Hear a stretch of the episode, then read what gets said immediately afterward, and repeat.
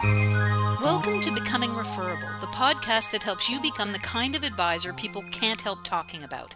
I'm Julie Littlechild, and today Steve and I are thrilled to be speaking with Carl Richards.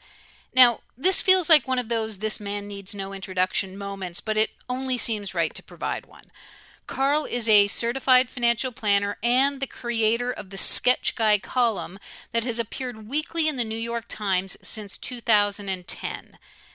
I happen to believe that a big part of Carl's success is his uncanny ability to make complex financial concepts easy to understand. You see that in his presentations and in his two books The One Page Financial Plan A Simple Way to Be Smart About Your Money, and The Behavior Gap Simple Ways to Stop Doing Dumb Things with Money. And you'll hear that ability in our conversation today, which focuses on the concept of real financial planning and helps, I think, to redefine your role as a financial advisor. We tackle how to have deeper conversations and when to exercise caution. We discuss the idea that certainty is a myth and that your primary role is to guide clients to the next best step in their journey. I really believe that you'll walk away from this episode with not only new insights, but a sense of relief and confidence. And with that, let's jump straight into our conversation with Carl. So, Carl, welcome to the show. So happy to have you here. Yeah, welcome, Carl. Thank you, uh, Julie and Steve. It's super fun to be here. So, people know you for all sorts of reasons. You've been out there talking in the industry for a long time, but I know I really wanted to understand more about the work you've been doing around real financial planning right? This this this concept of real financial planning. And uh, and there's some interesting stuff out there with you talking about what that even means and what you're supposed to call it. So why don't we just start there? How would you actually describe this idea of real financial planning? And then we can get into some of the detail yeah I, would love to but you know i first i'd love to know um, Julie, how would you describe real financial planning? yeah, but I've had the benefit of listening to you talk about it, you see. Well, you know, I, here's what I can tell you, and, and this is in fairness in the context of having heard you talk about it because oh. I, I, might have i might have used some different terminology but what as you talked about it what came to me was what is lacking in, in the way most people describe financial planning and in particular around the mm. the the essence of planning needing to start with where people are trying to get and this idea of goal setting and i've always felt that that was an incredibly difficult thing for some people to do like the the whole idea of having goals was provocative or difficult or they grew up not setting goals and it felt wrong and you actually address that and so I, I, began to think more and more about the notion of financial planning as starting with what you call purpose. And I thought it was mm. just a fascinating way mm. to talk about this. It made sense. Yeah. Yeah, no, it's been a fun journey. Thanks for that. I was curious how you would approach it because here's the reason I asked that question is because this started in a um, it was at um, what did we used to call that FPA retreat FPA yeah. retreat, yeah, yeah. and I was on a panel with uh, Michael Kitces and Tim Maurer, and I was taught I was sort of bemoaning this kind of juxtaposition that I was seeing at the time between the work that I hope I was doing, but certainly I was seeing my colleagues do, and what was being talked about in the press, right? And and and this huge gulf between it was sort of Bernie Madoff and all of that stuff going on, and and then I was seeing my colleagues save people's lives is what it felt like to me, and and and I would describe that to journalist friends and I remember a specific conversation with somebody at the time, New York Times, where I was like, no, no, no, no, there's real. And they literally looked at me like the butcher, the baker, the candlestick maker. Like it was a like it was a fairy tale. Like that's a cute story, Carl. And I was like, no, there's real. And so that's when at that conference, at retreat, I said, it's like there's a secret society of real financial planners. That's where I first said it. And then you know how at retreat they used to do these like self-forming meetings, right? There was yeah. time for under the trees. Under the trees, yeah. Mm-hmm. Right. And there was I looked at the agenda later in the day and there was an agenda that said what like it said real financial planning, what is it? And I went and there were all these luminaries like the you know grandfathers and grandmothers of financial planning were around this table and we were all looking at each other saying what does that mean and that was a fascinating thing to me to be like in the industry with the people saying what does it mean? And so i i think if we have a hard time mm. the people i'm pointing out the window oh yeah. the, people, yeah, the yeah. people out there have no clue right? And it becomes a little bit like the supreme court's definition of pornography right? Like i i couldn't describe it but i know, you know it when, it when you see it? Right exactly exactly. Right? And so it leaves that's that's kind of where i'm coming from from this is like we've got to get better language around it.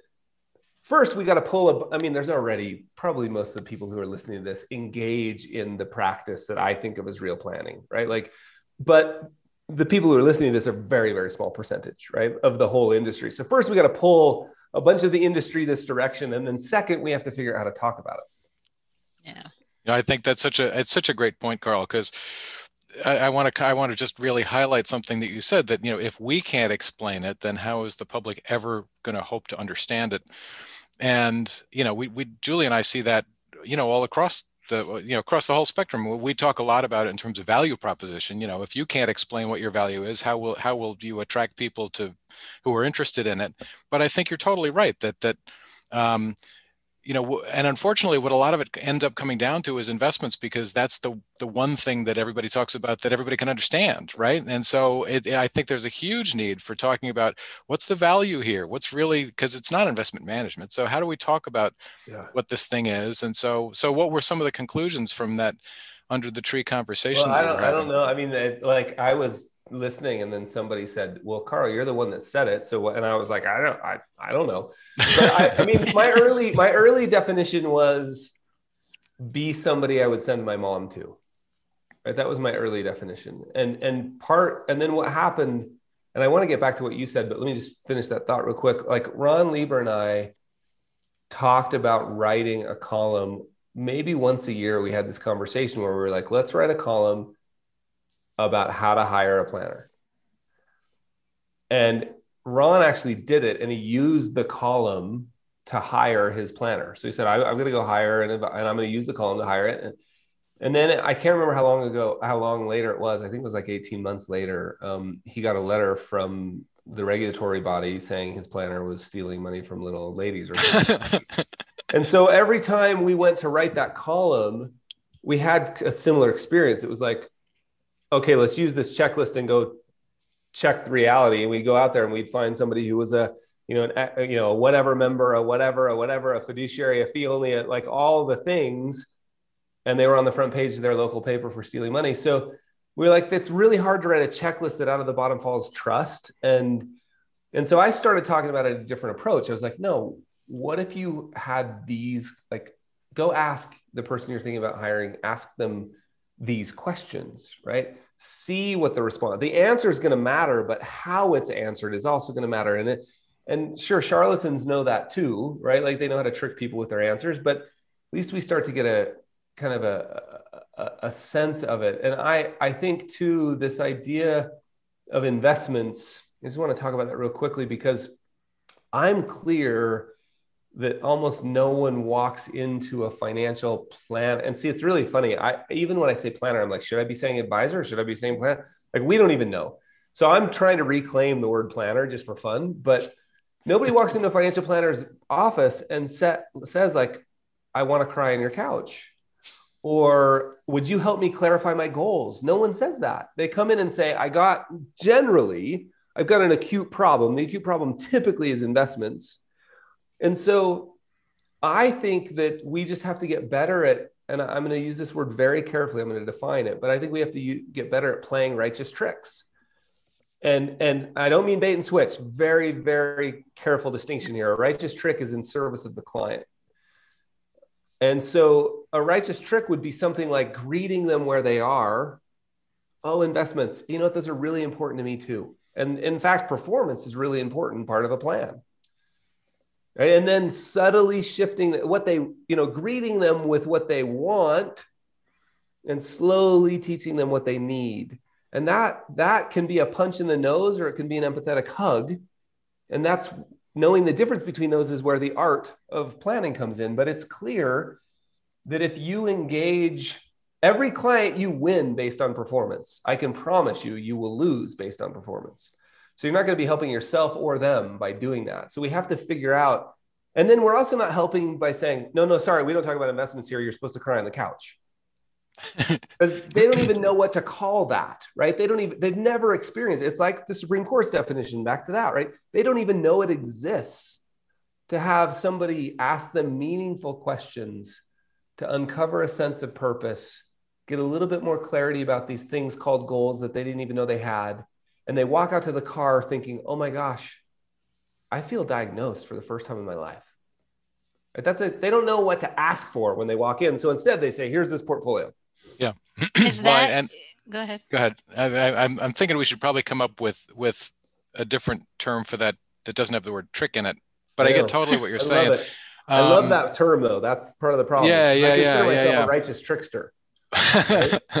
so, but I, I hear what you're saying. But the yeah, but the um, yeah, and and and and I and I really uh, love working it around toward toward purpose and those things because even even the whole idea of goals, I think, is misapplied by a lot of advisors. That you know, it, I, and I've I've been working on a project where you know I I just rail against you know advisors who have a 35 year old come into the office and and and get a question like you know what do you envision for your retirement I, what's the what's the purpose in that question you know I, I well yeah and even even crazier is an intake form in the lobby that says mm-hmm. what are mm-hmm. your goals yeah yeah yeah exactly so can and you I, talk us through that carl like if, if yeah. knowing that's not the path i mean how do you define this you know alternative process yeah, yeah. To me, I think we have to show them what it means to have a goal, right? So it's like show, don't ask.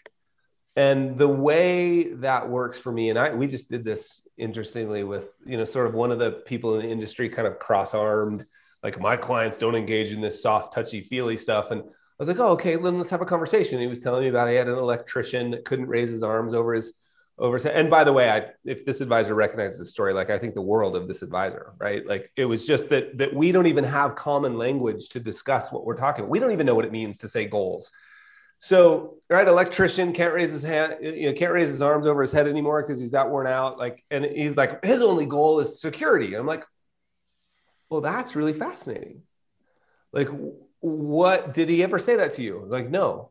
How do you know that? Well because i can tell. I'm like wouldn't it have been fascinating if he had said that? Like, wouldn't it have been fascinating if you had whatever that meant? Like, I don't want to be burdened to the kids, is what he may have said written down. So, what I think the way you do that in my mind, and I look, I'm often wrong, but never in doubt. So I'm totally okay if like I reserve the right to be completely wrong about everything I'm saying. That just makes but, you a guy. But this is this is just this is like a very strong opinion I have that I'm trying to forcibly insert in the industry that you know we greet them where they are investments, investments, performance, insurance, I sold my business, whatever. And then we slowly say, those are, that's very important, you know, and before we get into that, would you mind if we back up a little bit and get a sense of, of, of why this might be important to you? And then you can insert any one of the great questions that we have from people like George Kinder, if you can go that far, which I'm a huge fan of. And it's, but it's hard work for some people to go that far. You can, you know, Bill Bachrach's work and John Bowen, who used it later. And then, um, even all the way to Dan Sullivan, the strategic coach, who has that great question that's just, you know, could could we back up a minute? If if we were meeting three years from today on uh, you know, May 17th, 2024, and let's pretend like you're happy with this relationship. What would have happened in your life financially for you to be happy? Like that's the Dan Sullivan question. He's written a book called The Dan Sullivan Question. Super simple, right? That conversation. So somebody would say something like dude i'm just really tired. I can't work anymore. I can't even i can't i can't lift my arms above my head. Like okay really tired. I can't work anymore. Well see now and and i can give you mine. Like mine if i got asked that question i would say like i really want to spend more time with my family mainly outside and i'd really like to serve in my community and my church. Okay that we can now say oh i understand you're really tired and you don't want to work anymore what if, John, what if we put some framework around that? Like, what would have to happen financially for you in order for you to make that happen? And if we put a little framework around that, could we then call it a goal? Right. So I think teaching them what it means, you just clarified a goal. They had no clue. They're just like, I don't want to work. And I say, more time with my family. But my planner has said, let's put a little framework around that. What would have to happen financially for you to spend more time with your family? And now we have very specific things. And then I can say, and then we'll call that a goal. Like that would have never, ever happened on the intake form in your lobby. Yeah. And, and knowing that that goes on, right? That you're literally seeing people who get the into. I talked to an advisor uh, recently who was sharing that you know they book a meeting and then they send like 12 pages of stuff you need to bring to that first meeting, right? So how how do you help advisors uh, step away from that and ask different questions to bring them into the relationship? Well, and Julie, it's a really good. I mean, maybe you don't need to step away from it. Like, like if it's working for you, that's amazing. It wasn't in this case. Well, and I, well, and I, used, I used to always be so surprised. We'd send this list, like bring your tax returns, bring your thing. People would bring it, and I was always surprised they'd bring it. But I noticed after a couple of rounds of that, that it was like in a locked briefcase with a handcuffed check. You know, like you're not getting this from me in the first meeting. Like, yeah. and so I was like, why am I? I, and so I started thinking, especially after reading some of K State's work on like what your office should look like. I mean, it, the feedback on, on the office was like anything you can do to basically lower the stress, right? And I started thinking of that briefcase with the financials in it as a giant bag of stress. And I was like, we don't really, for the first meeting, it doesn't really matter if you if you can remember that your 401k has 500,000 or it has 550. Like we're going to be okay. Like like we can guess. Mm-hmm. And so I just started telling people, you know, the email that went out a couple of days before the first meeting was it just said, look, um, to make the most of your time, Mr. and Mrs. Client, right? I know how busy you are to make the most of your time.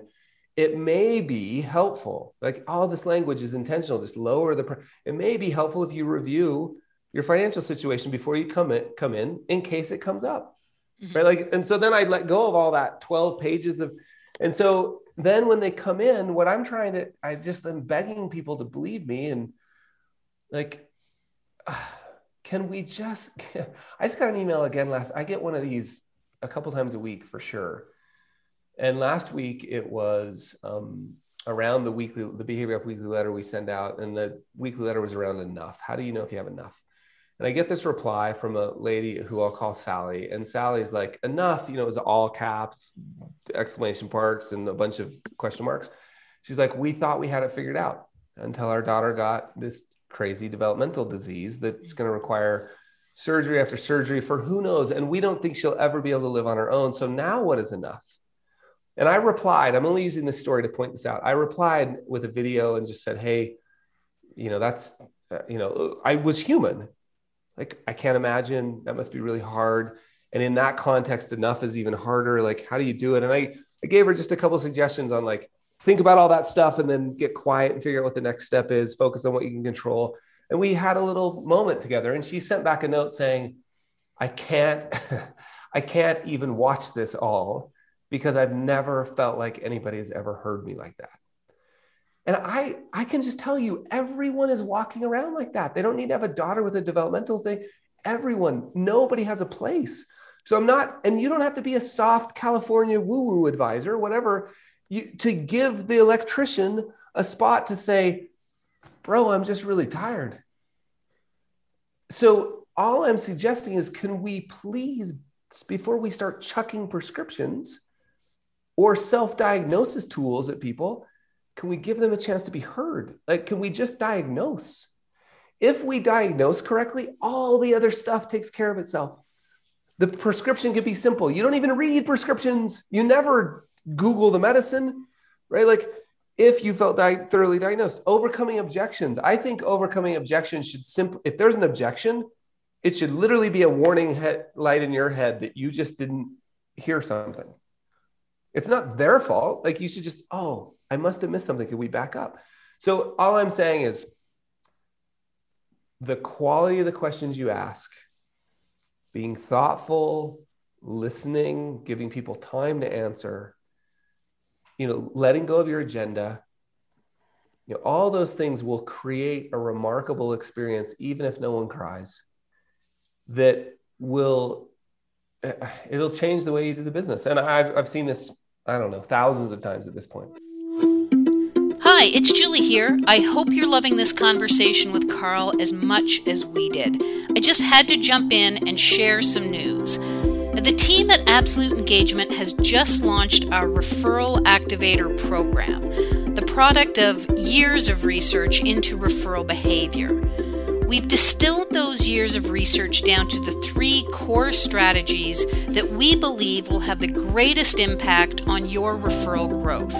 I couldn't be more excited to bring this to life after 13 years of studying why clients refer, when they don't, as well as what's working and what isn't when it comes to referrals.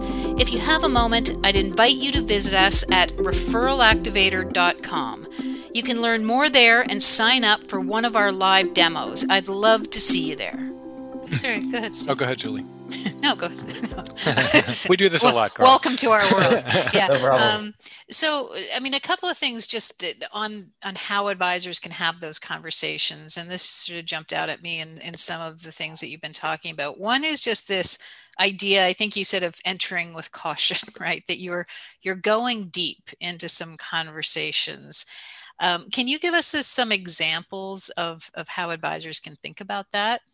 Yeah, and I really believe like all this takes is just take the hat off and put on your human hat. Like if you can just pause and think about what you're doing, we'll get a lot of this right. I only think really two things: curiosity yeah. and humanity. Like that's like almost all you really have to think about. But let me give you an example. My favorite example of this is the um, well, there's there's there's two, but let's see if we get to the second one. The, the first one is the balance sheet discussion. Like, you know, you've had a discussion about maybe you've gotten good and you had a discussion about why somebody wants to go somewhere. So, you know, go read Simon Sinek's work, check out Bill Bachrach's work, Dan Sullivan, Dan Sullivan's this the greatest sales book you've ever read is great on this. Um, and Dan Sullivan's book, George Kinder's The Master, of course. You've got that part. You've rolled into goals now. It's the second part of the first meeting. You've defined a few goals. And then you're like, okay, great. So we know where we know where you want to go, and we know a little bit about why you want to go there. So we have to back up now to where are you today? That's a classic sort of consulting job. Like, where are you today? Where do you want to go? I'll build a map to get you there. And when we get to where where are you today, we always sort of just flip this switch where we're like, oh, it's factual. It's called a balance sheet. It's hey, and you're 37 minutes into meeting this person, and you're going to ask them, which I think you you can earn the right to do this by asking good questions, but you're going to ask them about their balance sheet. You just got to pause real quick and remember, like what you're doing, and and it doesn't ch- need to change your tone of voice. It doesn't need to change anything about the questions even, but just realizing like, hey, I'm about to ask, and, and a couple things on the balance sheet. We all think that's just a statement of fact, right? It should be. It's a set of numbers. It's quantifiable. But we all, you all know that everything on that balance sheet has a story.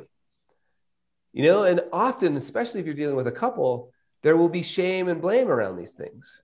And particularly maybe between the couple. Like I remember one client, or it's actually a, a really close friend of mine, um, sort of my parents' age. She and her husband, anytime money would come up, I would watch her get so upset about this mistake they made. It was a costly mistake, but it was 20 years ago. You know, and it served no point, and there was all this shame and blame around it, and and so just remember that when you enter the balance sheet discussion, it's another place where we just have to be like, hey, um, Adam Schmelo last week told me he loves to just say, we're going to leave the past in the past. We're going to try and extract any valuable lesson we can, but we're going to leave, you know, we're just moving forward. So that's one example of this idea of like entering with caution, yeah. giving people permission to relax a bit, you know, understanding the humanity of what you're doing. Yeah so I'll, I'll mention this to you, Carl, because I don't know if you've seen it, but I just finished it and I think you would love it. I, I loved it. It's called Time to Think. Have you seen that? No. Nancy Kline Um, it's mm. it's all about how to help facilitate other people working through their thought processes. It's anyway, it's it's right up this alley. You'd probably you'd love it.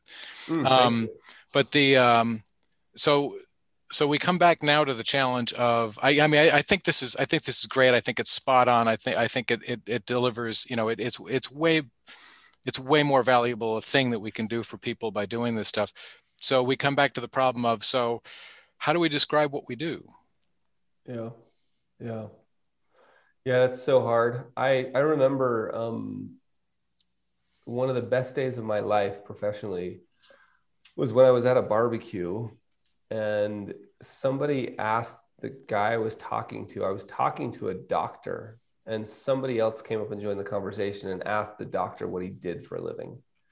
And the doctor said i'm a doctor. And i was like what?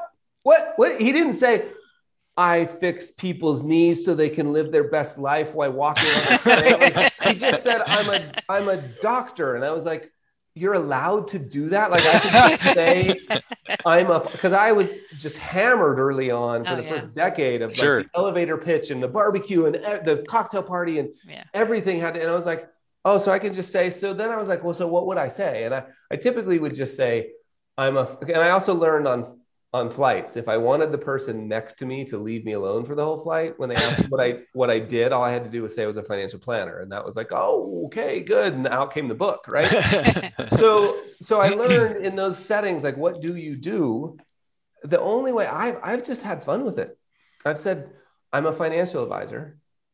And then i wait for the look and i'll say but no not like that right and, and I'll, or i'll say you know what like before I even answer, I'll just say, you know, it's too hard to it's too hard to talk about.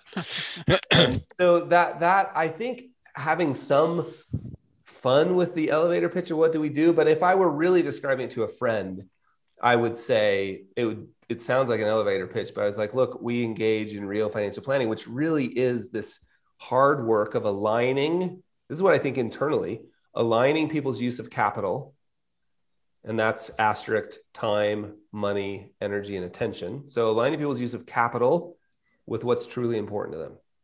That to me is what we do. Yeah. Well, and I, I, I'm often reminded that sometimes the best way to describe what you do is to give people an experience of it to some For extent, sure. right? By, you know, a good set of questions that get people thinking. They stop asking what you do. They're just so drawn into the fact that I've never thought about it that way. One other thing I, I did want to ask you, because I, I can see, and I'm sure everybody can see the benefit to the client of this kind of approach, right? That, that it, it is, it, it's it's deeper and it's it's much well just what you just explained but i can also see that this kind of approach would be so beneficial for advisors in terms of their own level of confidence you talk about the difference between being a guide and it felt so free to me. Like all of a sudden you have to let go of having to have every answer and having to mm. be certain and having to you know all of that. Do you do you see that kind of impact for advisors as you talk about this? It's a massive like i and, and let's just talk about the guide defender thing for a second because I, I think we've largely built and, and I'm speaking broadly, probably not to this audience, but broadly as an industry, large industry, a profession within the industry. Don't send me any emails about how it's a profession. I, I know. So the but large, like I think largely we've built our value proposition on stuff we can't deliver. And, mm-hmm. and so I, I, remember I got asked to do a big consulting job for a, a, a bank, and it was the largest bank in the in the country that it was in and I they had just done like a five yeah, I can't remember what the, uh, I'm trying to say the currency, but $5 million, equivalent to $5 million marketing budget to get this new slogan. And I didn't know what it was. And I was coming to work with their financial planning sort of offering. And I walked in and they said, let us show you. And there was these, this poster up on the wall all over the place. There was these posters and the tagline was delivering certainty. And I was like, oh, I got to change. I got to change everything I'm about to say. So, yeah, right. But I think largely like when we, when we build our value proposition on delivering performance. And then there's this tricky slide more towards what we do as planners, professionals at this. We don't know we're doing it, but we're kind of trying to deliver certainty. And it's where this false sense of precision comes in. And we hear Monte Carlos with three decimal places or whatever. And, and so we get this, and what we're doing is trying to draw the perfect line right? A 30 year line, as you mentioned earlier, Steve. So a 30 year line. And, and the only thing we know for sure about that line is that it's wrong. And so back to the benefit of what you're asking, Julie, is like, what happens if you have placed your professional value and the relationships on that line being right, and the only thing we know for sure is that it's going to be wrong, then you're in this weird spot where you have to feel like you're a defender of an incorrect line. I like to call it a defender of an outdated map. And so the client walks in and they say, like, when the plan blows up, which it does to the positive and the negative side, but back in March and April of last year, the plan blows up, the clients show up, and you feel you feel not only defensive, and that's where the 10 best days stock chart comes from. Haven't you seen the 10 best days? Is us just spraying people with facts and figures. Not only are we defensive, but we often can feel like the ones that are listening to this, I sure can res- this resonates with. You could even feel a little guilty or a little bit um, responsible that you did something wrong. And then you got to realize, like, wait, if we change our mindset from defender of that map to a guide in a changing landscape, a guide still, no matter how good you are as, as, a, as a guide, you still draw a route. And you make it, and you still take a map and you make it the best one you can. And then you realize when you get out there, what, what did Mike Tyson say? That um, plans are great until somebody punches you in the face. like once, you, once you get out there, and I can't remember the famous general that said all, you know, no battle plan survives survives first contact with the enemy. So when you get out there, you can realize, hey, I didn't realize this storm was going to blow in. If the client comes and gets mad at you for the storm blowing and that would be silly. They probably will because they need they're scared. But you can take the approach instead of saying, I checked the forecast and on Thursdays in June, it never rains. Like instead of saying that, you can say, yeah, yeah, yeah, yeah. I didn't think this was going to come either. I mean, we we expected, you know, you get weather in the mountains, but we didn't know today was going to be the day. And guess what? And you can reach across the table and grab them by the collar, look them in the eyes, and say, "I've got you." Right? These tools in my backpack don't have anything to do with maps. They have to do with how to deal with changing landscapes. So then your value becomes the course corrections, right? Your value becomes the ability to navigate uncertainty.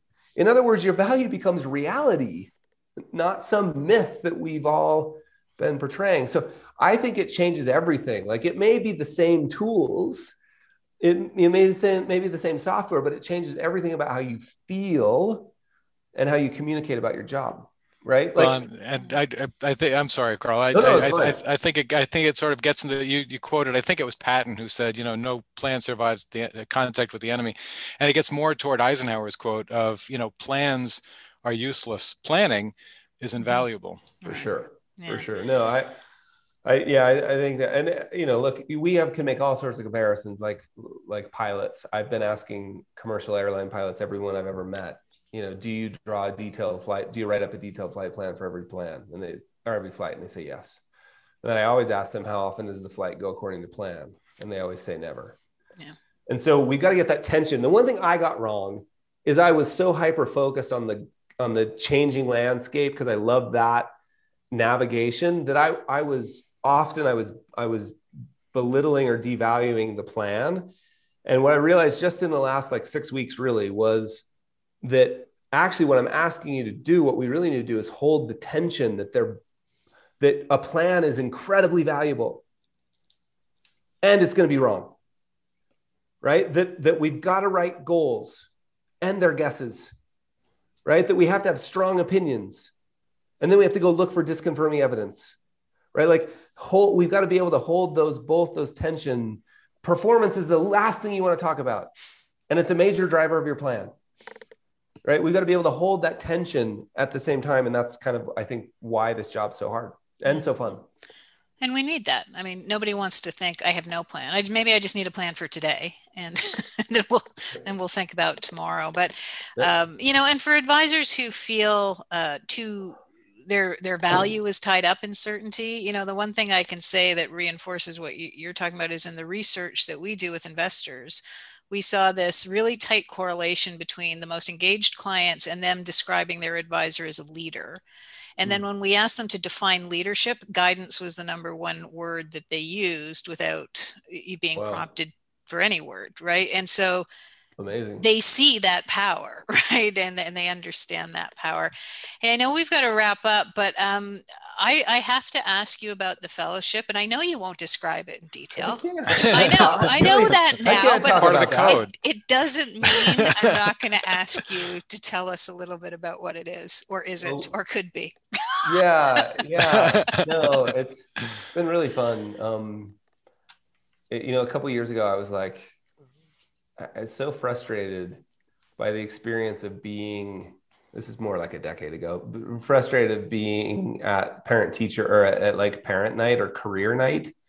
And i would be like the the woman before me would be like a secret service agent and the guy after me would be a firefighter. And then my son would introduce me as the financial planner. Mm-hmm. then i was like look i got to get something a t-shirt a sticker a something. So we had like we the the, the society and the fellowship have a dragon as its logo because we're like, can we just have fun again? And and by the way, dragons dragons protect the valuable stuff. They can also kill you with fire. So it's like a, it's really sort of a fun metaphor. But the fellowship was just my attempt, my attempt to um, write a manifesto, and um, it's 21 declarations, 21 declarations of a real financial planner.